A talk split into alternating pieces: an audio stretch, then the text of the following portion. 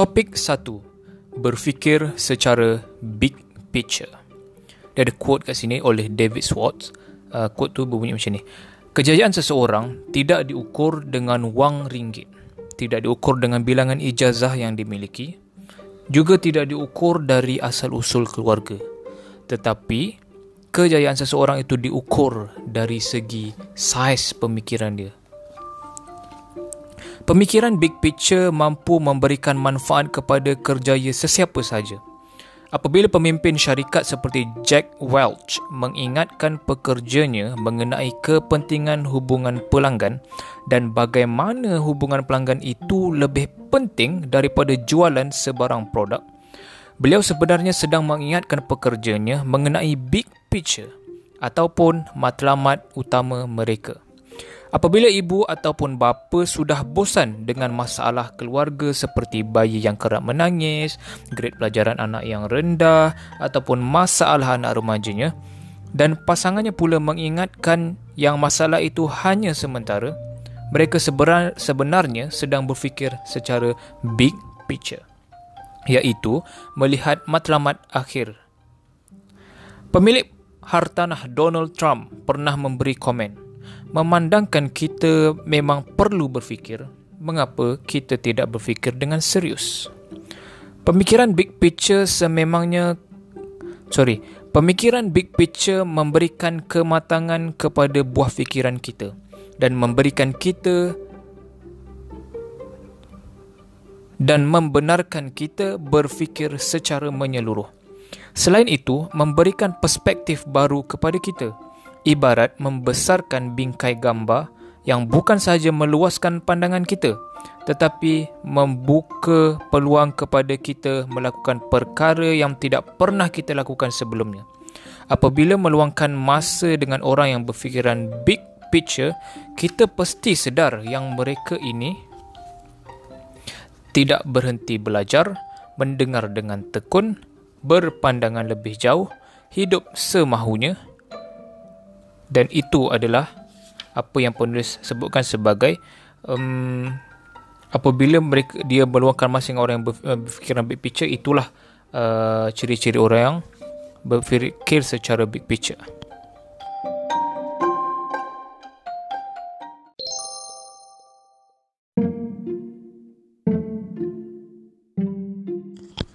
Baiklah, orang-orang yang berfikir dengan fikiran big picture mereka ini tidak berhenti belajar.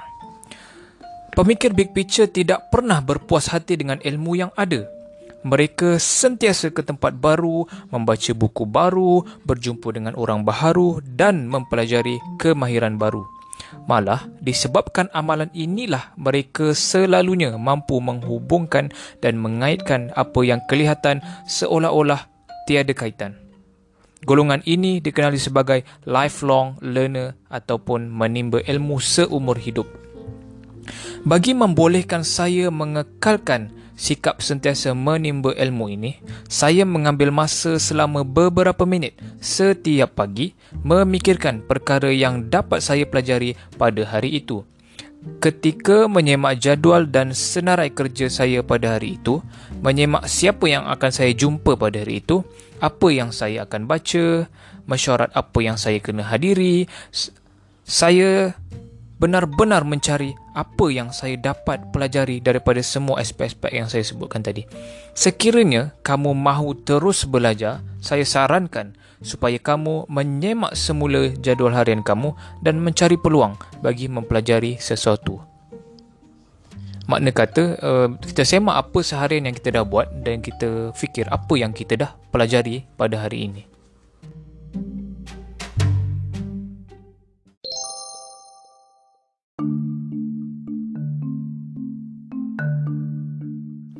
Orang yang berfikiran dengan fikiran big picture mereka mendengar dengan tekun.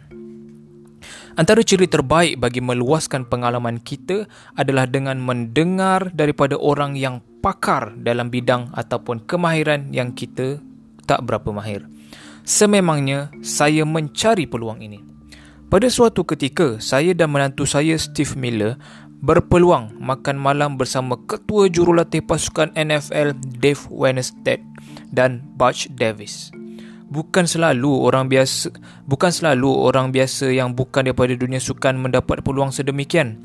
Oleh itu, saya mengambil kesempatan bertanya kepada mereka mengenai kerjasama antara ahli pasukan di samping menghabiskan banyak masa mendengar cerita mereka mengenainya.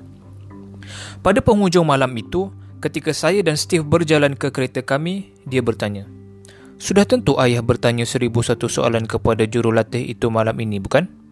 Saya menjawab, Sekiranya ayah mahu terus belajar dan membangunkan diri ayah, sudah tentu ayah perlu tahu soalan yang perlu ayah tanya dan bagaimana mengaplikasikan jawapan dalam hidup ayah. Jauh lebih banyak ayah belajar dengan mendengar berbanding bercakap. Apabila berjumpa dengan orang, sebaiknya kita mempunyai agenda supaya lebih mudah bagi kita belajar. Hal ini adalah cara yang baik supaya dapat bekerjasama dengan orang yang mahir melakukan perkara yang kita tak mahir. Pemikir big picture sedar yang mereka tidak tahu dan tidak mahir semua benda. Oleh sebab itu, mereka sering bertanyakan soalan secara mendalam bagi meluaskan pemahaman dan pemikiran mereka. Sekiranya kamu menjadi pemikir big picture yang lebih baik, jadilah pendengar yang lebih baik.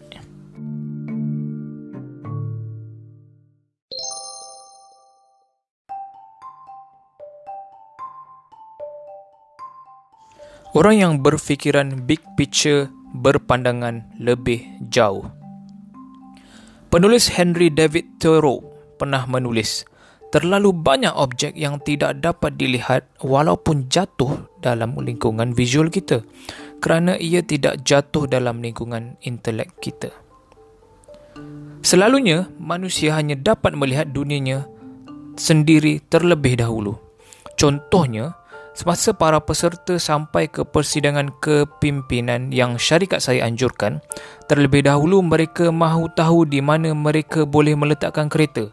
Sama ada tempat duduk mereka selesa ke tak selesa ke dan sama ada penceramah yang ditunggu tu dah datang ke belum datang ke. Begitu juga dengan saya. Apabila tiba di persidangan yang sama, saya mahu tahu sama ada pencahayaan di situ elok ke tak elok, PA sistem dia boleh elok ke tak elok, tempat berceramah yang cukup dengan pendengar tu jauh sangat ke tempat berceramah tu ataupun dekat ke dan sebagainya.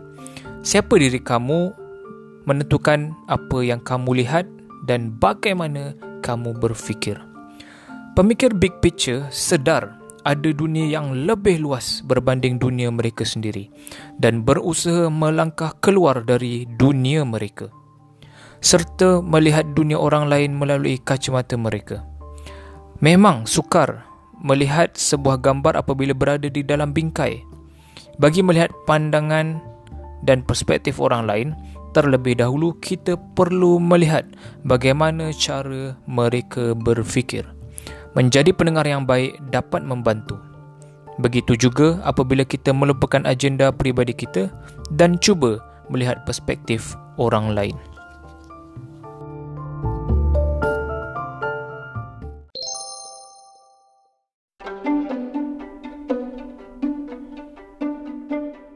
Orang yang berfikiran dengan big picture hidup semahunya.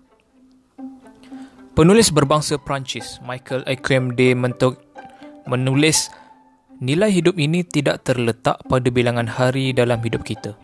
Tapi bagaimana kita menggunakan hari-hari yang kita ada. Seseorang mungkin panjang umur tetapi masih belum pernah benar-benar hidup. Kita boleh menghabiskan seumur hidup kita dengan melakukan apa sahaja yang kita mahu, tetapi kita hidup hanya sekali. Menjadi pemikir big picture mampu membantu kita menjalani kehidupan dengan lebih menyeluruh dan memuaskan.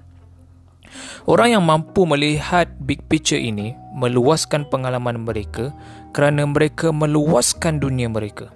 Kesannya, mereka mencapai jauh lebih banyak berbanding orang yang berfikiran sempit dan tidak terbuka.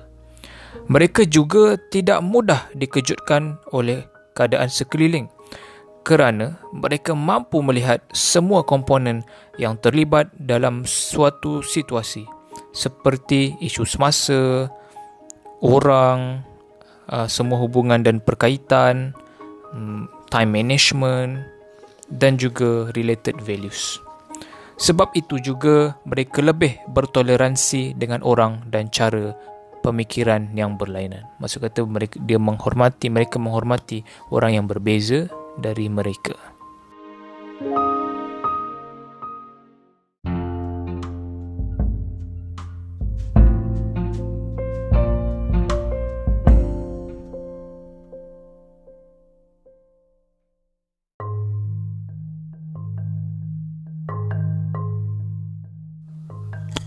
Mengapa kamu patut berfikir secara big picture? Kamu mungkin sudah dapat merasakan yang pemikiran secara big picture ini banyak manfaatnya. Tidak ramai yang suka apabila mereka dikatakan berfikiran sempit. Tiada siapa yang sengaja mahu menjadi begitu. Sekiranya kamu masih belum yakin akan manfaatnya, berikut adalah sebab-sebab yang perlu kamu pertimbangkan mengapa kita mesti menjadi pemikir big picture. Yang pertama, pemikiran big picture membolehkan kamu memimpin. Kamu mungkin menemui ramai orang berfikiran big picture yang tidak menjadi pemimpin. Akan tetapi, tidak ramai pemimpin yang tidak berfikiran big picture. Pemimpin mestilah mampu melakukan banyak perkara penting berikut bagi pengikut mereka. Maksud kata penulis maksudkan kat sini pemimpin mestilah buat perkara-perkara mestilah mampu melakukan perkara-perkara tersebut. Jadi perkara-perkara yang pemimpin harus mampu melakukan yang pertama adalah melihat visi pasukannya sebelum orang lain. Pemimpin juga perlu mampu melihat visi itu dengan lebih jelas dan teliti. Ini membolehkan mereka memahami situasi dengan mengambil kira semua faktor yang terlibat. Yang terlibat. Pemimpin yang berfikiran big picture melihat setiap peluang dan masalah yang ada supaya dapat membina visi. Apabila sudah berbuat begitu, Apabila pemimpin tadi sudah memahami situasi dengan mengambil kira semua faktor, mereka boleh menggambarkan arah dan hala tuju pasukannya, termasuk cabaran, halangan yang mungkin dihadapi. Matlamat pemimpin sepatutnya bukan untuk membuat pengikutnya gembira, tetapi membuatkan mereka menjadi lebih baik dan mencapai apa yang diimpikan. Apabila visinya ataupun tujuannya tadi itu digambarkan dengan baik pemimpin mampu menunjukkan bagaimana masa depan berhubung kait dengan masa lampau bagi menjadikan seluruh perjalanan ini seluruh perjalanan itu lebih bermakna apabila pemimpin memahami kepentingan membina hubungan antara masa lalu, sejarah masa lalu dan uh, dan uh, realiti masa kini, mereka mampu bertindak apabila masanya sesuai. Apabila menjadi pemimpin, masa kita apabila menjadi pemimpin, masa kita melakukan sesuatu itu sama penting dengan apa yang kita lakukan. Maksudnya timing ah timing. Seperti kata Winston Churchill, akan tiba masa yang istimewa dalam hidup setiap orang sekiranya individu itu bertindak dan merebut peluang di depan matanya. Maka ia menjadi detik yang bersejarah baginya. Dalam setiap aspek pemikiran big picture membolehkan kita lebih menikmati setiap kejayaan kita. Orang yang sentiasa melihat big picture mungkin akan lebih berjaya dalam semua usaha mereka. Itu yang pertama yang kedua, pemikiran big picture menetapkan hala tuju kamu. Thomas Fuller, paderi kepada Raja Charles II England pernah berkata, mereka yang cuba melakukan semua kerja tidak akan ke mana. Kita perlu fokus sekiranya mahu mencapai apa sahaja. Walau bagaimanapun, bagi memastikan kerja yang betul diselesaikan dan tercapai, kita perlu berfikir secara big picture. Dengan menyusun aktiviti harian kita dalam konteks big picture, kita mampu terus bekerja ke arah matlamat yang ditetapkan. Kata Alvin, kita kita perlu sentiasa memikirkan mengenai matlamat besar ketika melakukan kerja-kerja kecil kita supaya setiap kerja kecil kita bergerak ke arah yang betul. Yang ketiga, pemikiran big picture membolehkan kita melihat apa yang orang lain lihat.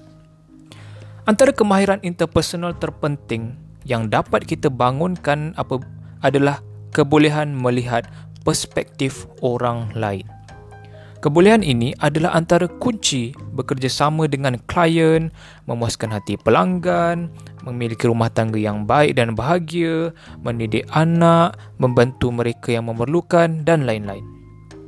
Semua interaksi kemanusiaan dipertingkat dan menjadi lebih baik apabila kita mampu meletakkan diri kita di tempat orang lain. Bagaimanakah caranya? Jangan asyik memikirkan mengenai diri, Jangan asyik memikirkan mengenai agenda sendiri, keperluan sendiri dan jangan asyik memikirkan dunia sendiri sahaja.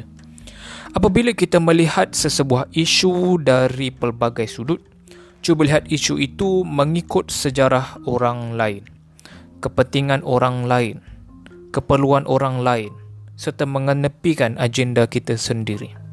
Kita pasti mampu melihat daripada sudut pandangan orang lain ini adalah suatu kebolehan yang bermakna.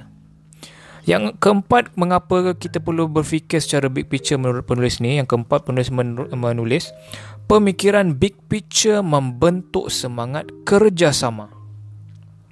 Sekiranya kamu pernah menyertai sebarang aktiviti berkumpulan, kamu tentu tahu betapa pentingnya setiap ahli melihat dan memahami matlamat utama pasukan dan bukannya setakat peranan masing-masing semata-mata.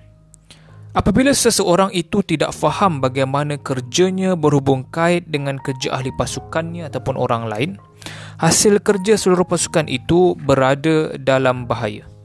Ahli pasukan yang mampu melihat big picture pasukannya lebih mudah bekerjasama dalam pasukan. Yang kelima, Pemikiran big picture mengelakkan kita daripada leka dengan rutin harian. Sesetengah sesetengah aspek dalam hidup seharian masih penting walaupun langsung tidak menarik. Orang yang berfikiran big picture tidak membenarkan rutin harian ini mengganggu mereka kerana mereka tidak pernah melupakan objektif besar mereka mereka faham yang siapa melupakan objektif sebenar serta leka dengan rutin harian akhirnya akan menjadi hamba kepada kerja penting yang tidak pernah putus. Yang keenam, pemikiran big picture membantu kita menerokai perkara baru. Adakah kamu pernah mendengar ekspresi kita menyeberang sahaja jambatan itu apabila sampai kepadanya? Ekspresi itu pasti difikirkan oleh seseorang yang tidak berfikiran sempit dan tidak mampu melihat big picture. Dunia ini digerakkan oleh orang yang menyeberangi jambatan ini dalam mindanya sebelum orang lain memikirkannya.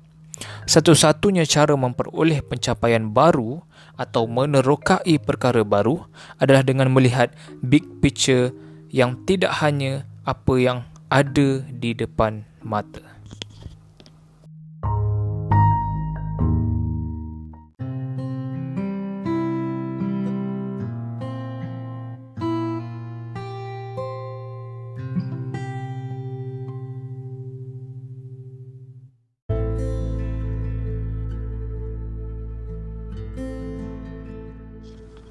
Bagaimana membentuk kemahiran berfikir secara big picture. Sekiranya mahu merebut peluang baru dan membuka horizon baru, kita perlu menambah kebolehan berfikiran luas atau big picture ke dalam senarai kemahiran kita. Bagi menjadi orang yang mampu berfikir big picture, ingatlah cadangan berikut. Jadi cadangan penulis yang pertama untuk membentuk kemahiran berfikir secara big picture yang pertama, jangan sentiasa mahukan kepastian sebelum bertindak. Mereka yang berfikiran big picture selesa bekerja dan bertindak dalam keadaan yang tidak pasti. Tidak pasti maksudnya uncertain. Golongan ini tidak cuba menyusun setiap data atau maklumat yang diterima terlebih dahulu sebelum bertindak. mereka berfikiran dengan lebih luas dan mampu memikirkan beberapa perkara berbeza pada suatu satu masa. Sekiranya mahu memupuk pemikiran big picture, kita perlu terlebih dahulu membiasakan diri memiliki dan memikirkan idea yang kompleks dan pelbagai. Cadangan yang kedua untuk membentuk kemahiran berfikir secara big picture adalah belajar daripada setiap pengalaman. Orang yang berfikiran big picture meluaskan pandangan mereka dengan berusaha belajar daripada setiap pengalaman. Mereka tidak sesuka hati menikmati setiap kejayaan, tetapi tekun belajar daripadanya. Apa yang lebih penting, mereka belajar daripada setiap kegagalan. Mereka mampu membuat begitu kerana orang yang berfikiran big picture tidak pernah berhenti belajar pelbagai pengalaman tidak kira positif ataupun negatif membantu kita melihat big picture dan matlamat akhir kita. Lebih banyak pengalaman dan pencapaian yang kita miliki, lebih tinggi potensi kita untuk belajar. Seandainya mahu berfikiran lebih luas, cubalah banyak perkara yang berbeza. Rebut lebih banyak peluang dan ambil masa untuk belajar daripada setiap kemenangan ataupun kekalahan. Cadangan untuk membentuk kemahiran berfikir secara big picture yang ketiga, dapatkan pandangan daripada orang yang berbeza. Orang yang berfikiran big picture sentiasa belajar daripada pengalaman mereka. Akan tetapi, mereka juga belajar daripada pengalaman yang bukan milik mereka, iaitu daripada pengalaman orang lain sama ada pengalaman pelanggan, pengalaman dari rakan sekerja, pengalaman dari pekerja dan dari pemimpin-pemimpin lain yang mereka jumpa. Sekiranya kamu mahu meluaskan pemikiran kamu dan melihat big picture yang lebih besar, cari orang lain bagi menasihati kamu. Bagaimanapun berhati-hatilah dalam memilih siapa yang memberi kita nasihat. Kita tidak patut menahan orang yang kita jumpa di pasar raya dan sebagainya. Maksud kata random lah. Dan bertanya pendapat mereka. Tanyalah kepada orang yang mengenali dan menyayangi kamu. Yang tahu selok-belok bidang kamu. Dan yang mempunyai pengalaman yang lebih luas berbanding kamu. Cadangan yang keempat untuk membentuk kemahiran berfikir secara big picture adalah benarkan dunia kamu berkembang. Sekiranya mahu menjadi orang yang berfikiran big picture, kita perlu sentiasa bergerak menentang arus dunia. Masyarakat mahu melihat seseorang individu itu terkurung. Kebanyakan orang tidak mampu berfikir melangkaui status quo. Mereka tidak mencari kemungkinan dan peluang baru. Mereka mencari keselamatan dan keselesaan serta jawapan yang mudah penutup. Supaya dapat berfikiran luas, kita perlu bergerak melawan arus, memilih jalan yang belum pernah dipilih oleh orang lain, menerokai kawasan baru dan menemui dunia baru. Apabila dunia kita semakin berkembang, raikanlah. Jangan lupa yang dunia ini sangat luas dan masih banyak lagi perkara yang belum kita tempuhi. Jangan berhenti belajar berkembanglah dan terus melihat big picture. Sekiranya mahu berfikir dengan lebih baik, itulah yang perlu kamu lakukan. Jadi penutup bagi uh, topik ini, penulis ada ta- bagi satu soalan lah untuk difikirkan oleh para pembaca iaitu adakah pemikiran saya tidak terbatas pada diri dan dunia saya sendiri saja? Supaya saya dapat memproses idea dengan perspektif yang holistik. Ha, jadi penulis sama membantu para pembaca untuk tanya kepada diri sendiri adakah pemikiran kita hanya ter uh, terhad kepada diri kita ataupun dunia kita sahaja. Jadi renungkanlah.